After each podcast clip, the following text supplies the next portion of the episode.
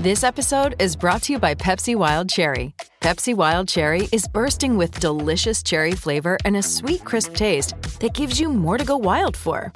Getting wild may look different these days, but whether it's opting for a solo Friday binge watch or a big night out, everyone can indulge in their wild side with Pepsi Wild Cherry. Also available in Zero Sugar. So grab a Pepsi Wild Cherry and get wild. This is the Greg Bedard Patriots Podcast with Nick Cattles, powered by BetUS. 879 BetUS or BetUS.com.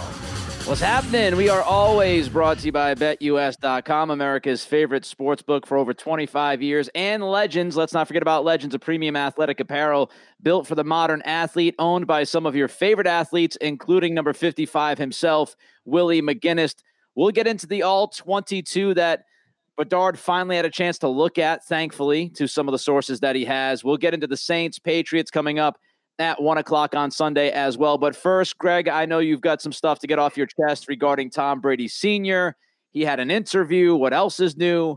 Saying that uh, they felt, they as in the Brady family, he and Tom said Tom felt the same. They felt vindicated by winning last year. He said, damn right we did. And he also said that uh, Bill Belichick wanted Brady out. Just some quick thoughts on what Brady Sr. said and, and how you feel about it all. Yeah, I didn't want to get too much into this, um, you know, because we'll be probably talking a lot about it over the next week. But, you know, there were just some things I wanted to get off my chest after seeing Tom Brady talk with uh, Tom Brady Sr. talk with Tom Curran.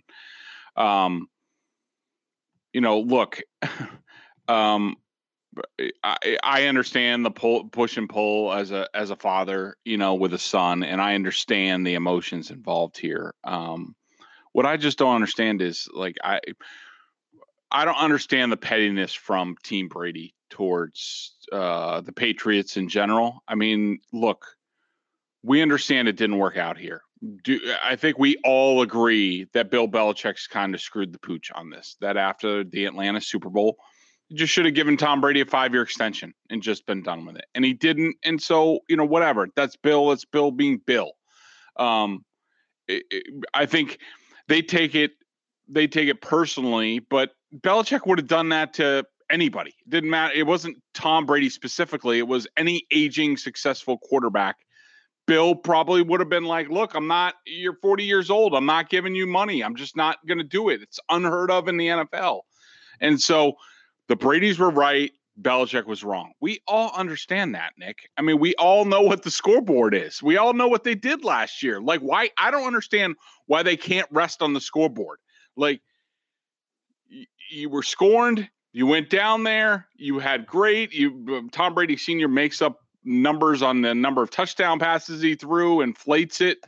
Um, we understand. We saw you win a Super Bowl it was uh, Belichick had to watch you watch you win a Super Bowl. That's all the vindication that you needed. And, and uh, you know, I don't like that Tom Brady Senior is speaking for Tom Brady. Well, he's not Junior or whatever he is.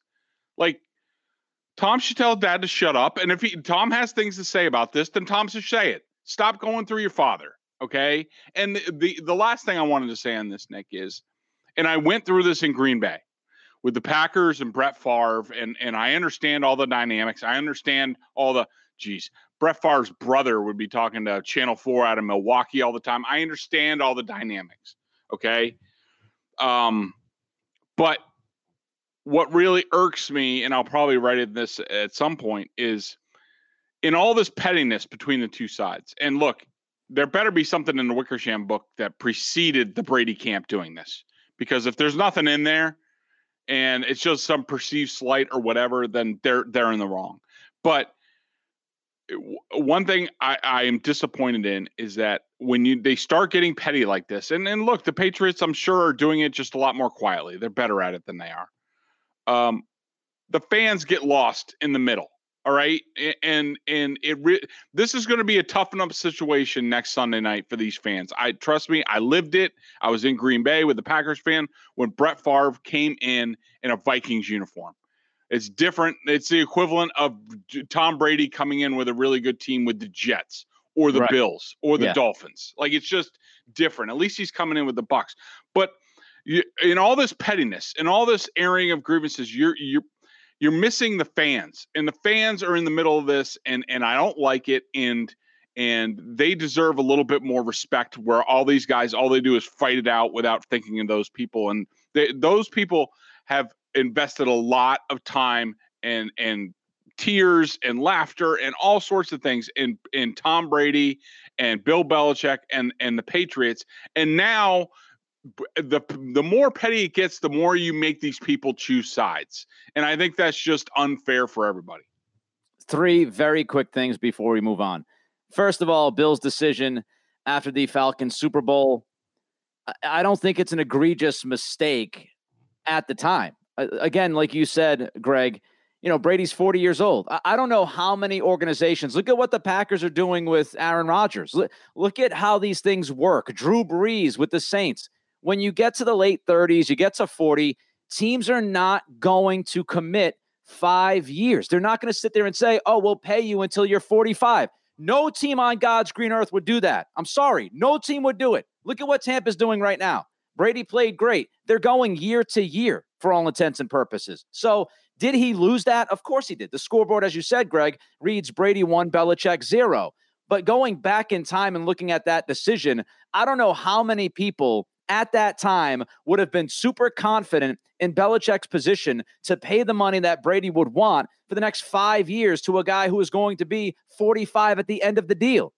If you give him that contract and Brady does fall off the cliff, which he never did, but let's say Brady falls off the cliff, I can guarantee you the same people that are saying, oh, Belichick messed this up, back then would go, oh, well, Belichick screwed the pooch. That's what happens when you give a five year contract, when you commit to a guy who's 40 years old. So, yes, good for Brady. He proved Belichick wrong. He proved the entire world wrong by continuing to beat the crap out of Father Time.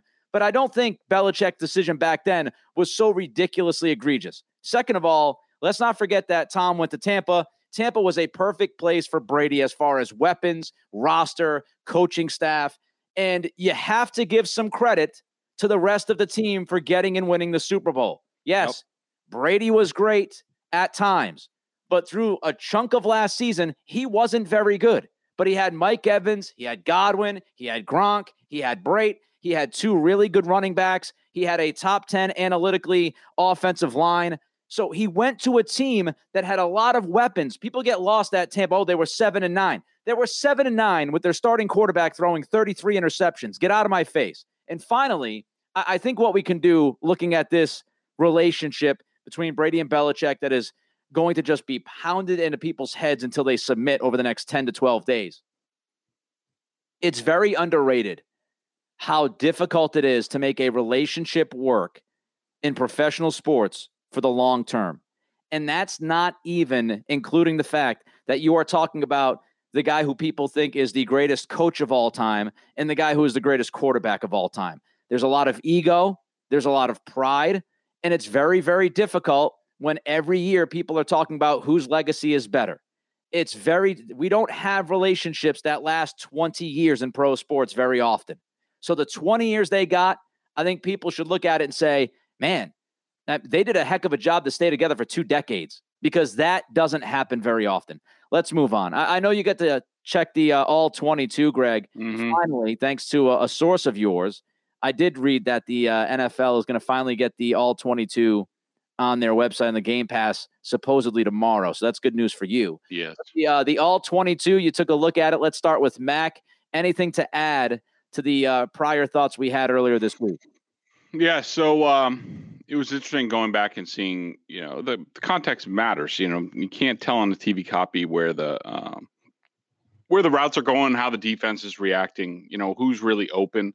And I went through every pass and I graded the decision on, um, you know, was it a good read? Was it a minus read? Was it a uh, no decision? A no decision would be like a, a design screen pass or quick pass, and uh, neutral where I couldn't really I couldn't really tell. Like I think the sort of flea flicker, the much debated flea flicker, I put in the I think I put in the neutral category, uh, just because.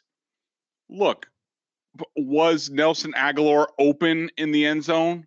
Yeah, but you know, there was a defensive back trailing him or at least trying to make up. if Mac Jones throws it, it might take a little bit of time. And I would say the completion percentage on that would be around 60, 65%. Where you have Jonnu Smith, you know, underneath with a with a, a, a defender much further behind. And the guy on top of him was that cornerback going to cover Agholor. So it should have been almost like a clear out situation. Um, that's a 98% uh, pass right there where you know you're going to complete it. He got, I think, 19 yards, and then they went on and scored a touchdown on the drive. So I don't, I don't really understand the debate about that play. I had Mac Jones for uh, 17 good reads, 15 minus reads, four neutral, and there were 10 uh, no decisions. So you know, 17 out of you know 26 uh, attempts is you know 81% basically in terms of reading the play properly and I think that's a that's a great percentage for Mac Jones. I'm sure it was higher in week 1. I will be watching that film today and posting a column on it at BSJ. Uh, but I thought that Mac Jones did a really nice job in this game. I didn't have a whole lot to quarrel with him. There were a few plays, especially to Hunter Henry and uh, there was maybe another one to I think Jakobi Meyers, where Mac Jones, when he sees it on film, is going to be like, you know what, next time I just got to throw this, and and you know sometimes I'm a little quick on my reads, and he's basically admitted that this week. Yeah. And but he's he's game two of a rookie quarterback. He's not going to be perfect, and you know to basically be like, you know, to to have a a, a 19% error rate. Um, that's really good in an NFL game for uh, for for a second game. So I think he's I think he's doing a great job. I didn't think he played great in this game. Um, you know, some of his throws were off and and and and other things, but uh, you know, I think in terms of his progression, he's in a great spot. So it sounds like Patriots fans should feel probably a little bit better right now about last week's game than they did right after last week's game regarding Mac Jones. Anything else quickly that jumped out at you on the all 22? No, well, I mean, uh, you know, I don't, I don't know if we want to get into this now, but just you know, because uh, there was some talk on Felger and Maz, and of course, it got taken out of uh, context because no. Jimmy Stewart, the producer there, tries to be really funny, and you know, he remember radio shows are entertainment, as Nick would know well. Um, they're not exactly journalism, and so you know sometimes Jimmy pushes the envelope a little bit to to to create some controversy around the show, especially if his people are not doing that. And so, uh, you know, I brought up something that has been something I've thought about from time to time. I'm not saying it's factual. I'm not saying this is the case, but there have been times where I've wondered: is does Mac Jones' height affect him in the pocket a little bit, where he doesn't see everything that, say, a six foot four, six foot five quarterback. He's six two and a half. It's not small, but it's undersized for a pocket quarterback. Uh, for an athletic quarterback who runs around and does a different different things, and you move the pocket, it's not short. If they if they're confined to the pocket, yeah, it will be. Um, but in terms of the way they play, most of the time, it's not an issue. But for a pocket quarterback, it's an issue. And what I see is Mac Jones throwing a lot into when the offensive line parts, he throws into the opening that's there. He, he does not throw a lot to where there's traffic on either side of him. And that's fine. And I'm telling you, I haven't made a decision on this yet. It's only two games in. There's probably been like two instances where I've been like, I don't know, I, can he see that guy? So we'll see.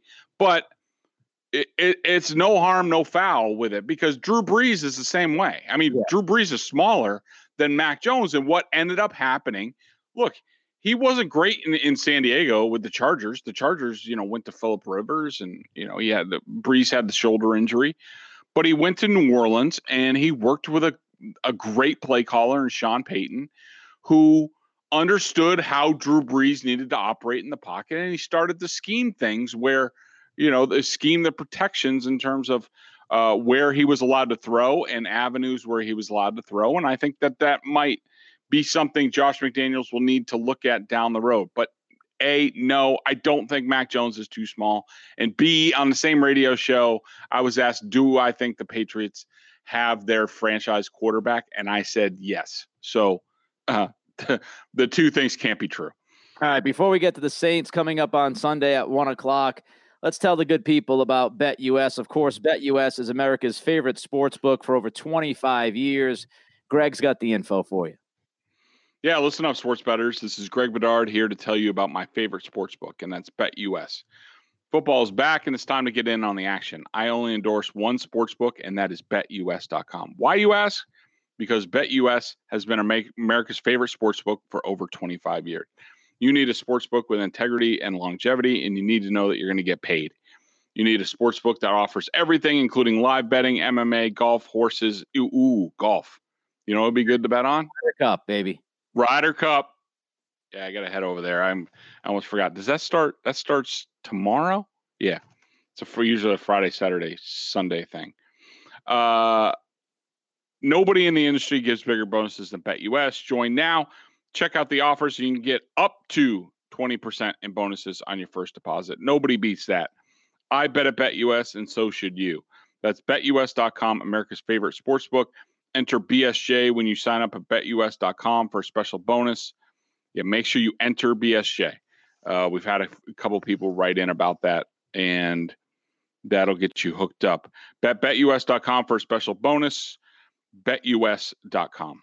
BSJ, BSJ, Boston Sports Journal, BSJ. Saints coming up on Sunday, Greg, and uh, kind of interesting, right? After week one, they looked great, beating Green Bay easily. And, you know, there was this Jameis Winston is reborn narrative being thrown out there. And man, oh man, maybe the Saints are better than we thought. Then they get beat easily by Carolina. And now everybody's trying to figure out okay, who is actually the real? Who are the real Saints?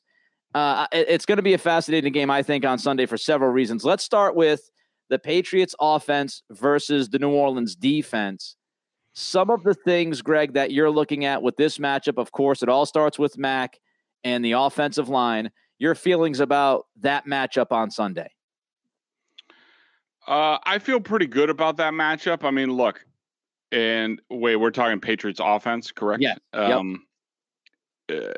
You know, I, I don't think I think that this you're running into a Saints team that has um, a, a basically years of salary cap neglect has finally caught up caught up with them. Yeah, I think it's very similar to the Patriots after Brady. It's the Saints after Brees and kicking the can down the road with his contract and sort of uh, this is just one of those years. Um, I, you know, I think that the the Saints you have to worry about Cam Jordan up front. Uh, you still have to worry about him. He's still a really good player. He's gotten off to a little bit of a slow start, but he leads the team in pressures. He's a dynamic edge guy. Uh, you will see him line up inside from time to time. You know, I think he is going to line up over the Patriots' right tackle position. Now they got uh, Trent Brown was back at practice on Wednesday. Does that mean that he's going to play on Sunday? Not necessarily. I mean, if I'm if I'm the Patriots, I might hold him out another week and make sure he's he's uh, he's ready for Tampa. Uh, if that's the case, you know we know that the Patriots have been challenged at right tackle, so Cam Jordan is a handful to deal with. Dennis Allen is an aggressive defensive coordinator. You got to be ready for a lot of blitzes. I just I just don't think he has very much behind it. I mean, you know they're okay at linebacker. I've always liked Demario Davis at linebacker. Um, the cornerback, they were basically pulling them off the street. Uh, they yes, they won in week one. Uh, Malcolm Jenkins is still a really good safety. Uh, so is Marcus Williams. But I think this is a game, Nick, where the Patriots should be able to score some points. They should be able to run the ball. I don't think the Saints are very good up front outside of Cam Jordan. And they should be able to make some plays. I mean, you know, hopefully this is where they sort of get their groove going offensively. And I think this is a good, especially being at home and not having to be in the Superdome. I think this is a good opportunity for them. Couple things. I wonder about the Saints' travel schedule. It's been a little clunky because of Hurricane Ida. Yeah, it's, is that going to catch up with them? Did it start to catch up with them already last week against Carolina? Maybe. Don't know the answer to that just yet. We'll see how they come out on Sunday. Uh, of course, all eyes on Mac. What is his approach going to be? Is he going to take more shots? Is he going to hold the ball for a little bit longer versus last week after he said he was going to in the post game? Uh, the run game is critical. You're right. Greg, with that. And, and obviously, Damien Harris, a little bit dinged. I don't think it's anything serious. We'll see if Rhamondre is actually activated or not uh, this weekend. Probably not. The offensive line is probably the hugest question, if not absolutely the biggest question coming up. What do they get? You know what? Like you said, does Trent Brown play on the right side, or do we have the let's throw shit up against the wall in that spot again this weekend? That would be a recipe for disaster, no matter who you're facing. And can I, Isaiah Wynn look like somebody that's better than a corpse at times? Like he's he's been bad early this season. Can he be better? Those are all relevant questions. I want to see the tight ends involved early and often in this game. Yeah. I want to see Jonnu Smith used. I mean, we, we talk about his athleticism and they can hand the football off to him and throw screens and this and that. Let's get these guys involved, especially in the red zone. And finally, the defensive line, you hit on this a little bit, Greg. You know, the Saints lost Hendrickson to the Bengals. He had what, 13, 14 sacks yep. last year. Davenport is banged up again. So I don't know how much he's going to be uh, doing if he does anything at all. And, you know, Cam Jordan is the one dude to keep your eyes on. There's no doubt about that.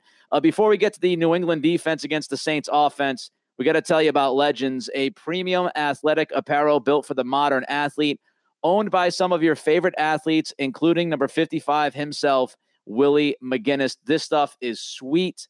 The hoodie is awesome. The shorts, Greg talked about wearing the shorts over the weekend. Kids were questioning his decision until all of a sudden they said, Wow, dad, you look like Tom Brady in them shorts. This stuff is incredible. Tell them all about it, Greg.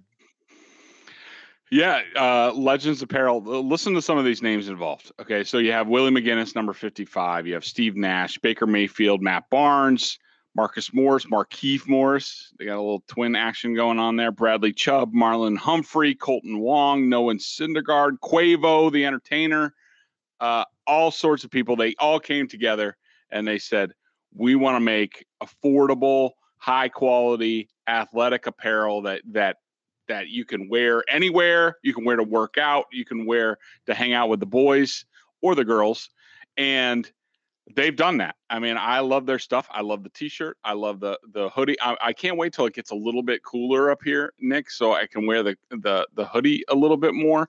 Right now, we haven't gotten it quite yet, but it's coming. And I know, you know, when I'm out coaching softball and stuff like that, I'm going to have to sport it and people are going to be like, ooh, that looks good. Uh, so, you know, make sure you visit legends.com today to shop the latest trends and athletic apparel from the shorts, tees, hoodies, and more, and save 20% when you use our code PATS20. That's legends.com and promo code PATS20. Offer ends October 10th.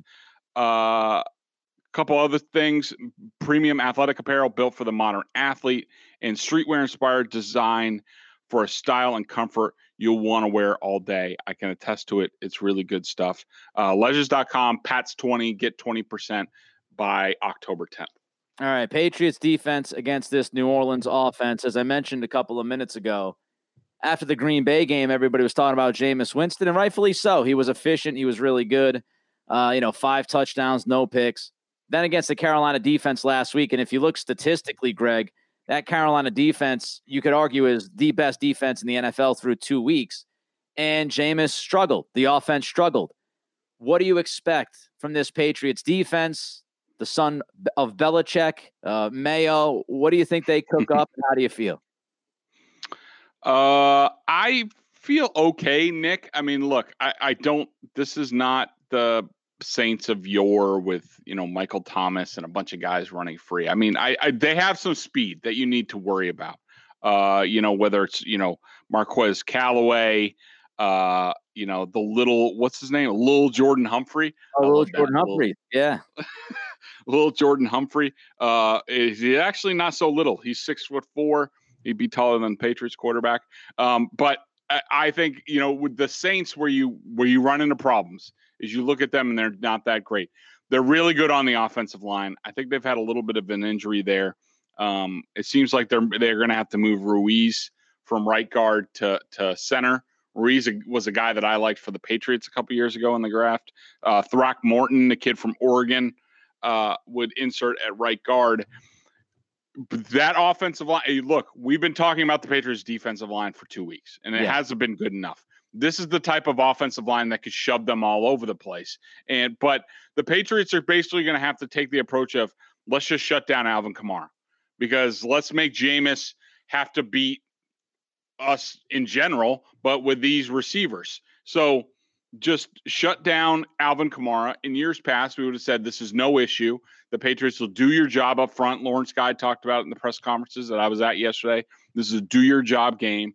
He's exactly right. This is more of a hold up your blocks, let other guys go get through and make tackles, shut down Kamara, be all over his case with Dugger or Adrian Phillips or whoever in the pass game, and make Jameis have to have a career day throwing to Callaway and these other guys. And I just I don't think that he could do it over the balance of a game, especially on the road. Um, but if the Patriots can't stop the run, Nick, this is going to be a long day.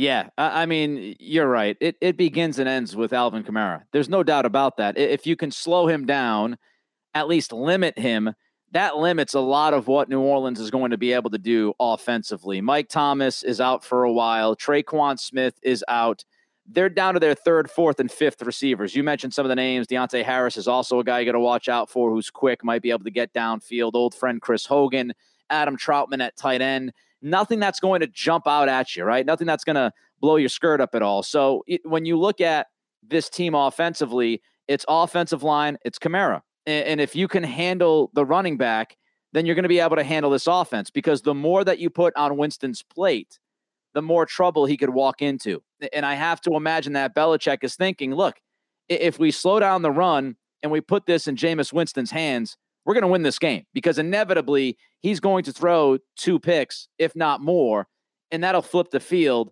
And if we score, now they can't run as much. Now Winston feels even more pressure, and that goes right into what we want to do. Uh, so limit the run game and also limit the big pass plays. GTFB, right? Old school days. Make sure nobody yep. gets behind you. The Saints love to try to take those shots. Nobody get behind you. If Jameis has to be patient and dink his dink and dunk his way down the field, that's good news for you. The only question I had for you, Greg, is Matthew Judon. He did not practice. It's a knee yep. issue. Uh, should we be concerned by this? Uh, I think so. I think it's. Uh, if I had to guess, it's minor in nature. I mean, I did notice him um, limping a little bit during the game. Uh, so that's never good. Um, and you worry about long term. Uh, look, I just think that if the Patriots are going to lose, they paid him a lot of money. You don't want to lose him, and he is a premier player in the front seven. But you know, let's be honest. If the Patriots are going to lose somebody at a position ever, edge would be the place. I mean, they have guys that they can't even get on the field, like Josh Uche and Chase Winovich, and you know, you have you have you know Kyle Van Noy and and around, and Hightower can play there. He played on the line last week, and so uh, yeah, certainly something to be concerned about um, week two. But I, I don't know. I'm not going to go crazy about it yet.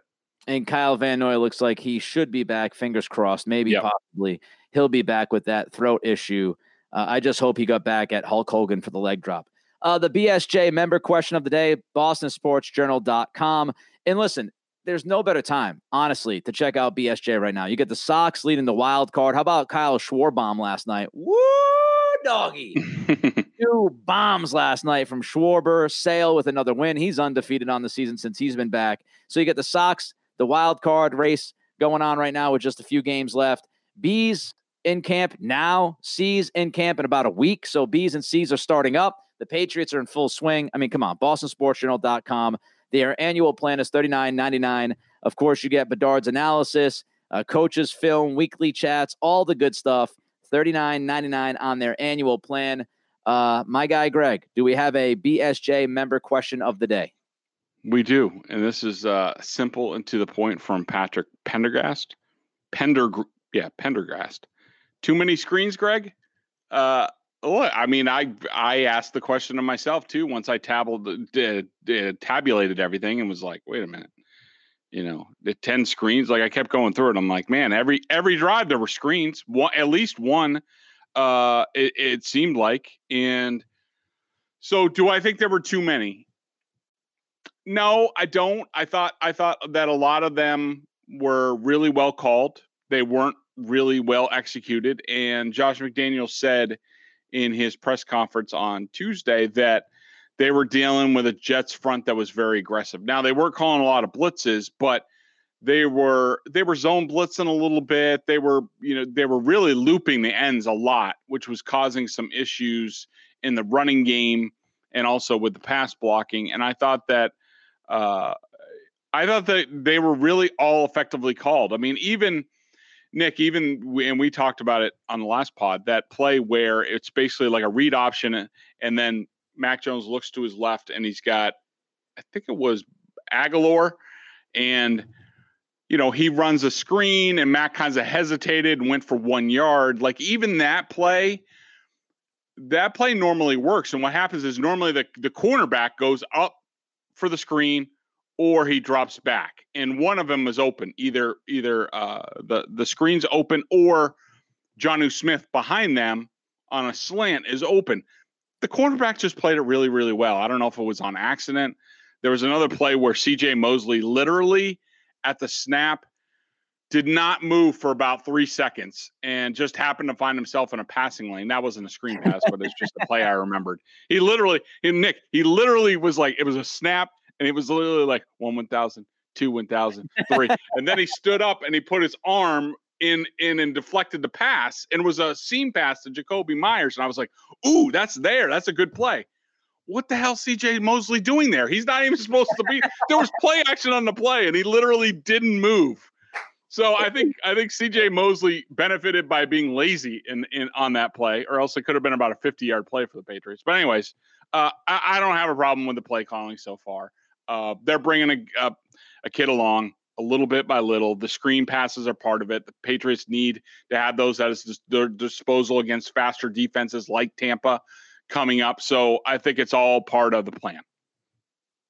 I've been screaming about more screens, more screens the last three or four years. So I'm not. Oh yeah, you have. I'm not going to start bitching now when they start throwing a lot of screens and say too many screens. I can't have it both ways. So as long as they're calling the screens, and good job by statue CJ Mosley. Uh, the mm-hmm. New Orleans Saints one o'clock kickoff on Sunday. Are the Patriots going to be two and one or one and two? It's kind of a, a big game early on in the season because the first month you looked at it, you said the Patriots should likely be three and one. We know week one didn't go their way. So many mistakes. They lose to the Dolphins you probably don't feel good about the Buccaneers game on Sunday night. So if you want to finish the first month of the season at 500, you need this one on Sunday. We'll see if they can get the job done. He's Greg Bedard. I'm Nick Cattles. It is the Greg Bedard Patriots podcast brought to you by BetUS.com and, of course, Legends, a premium athletic apparel company. We'll be back early next week to recap Saints Patriots. Until then, everybody, enjoy your weekend.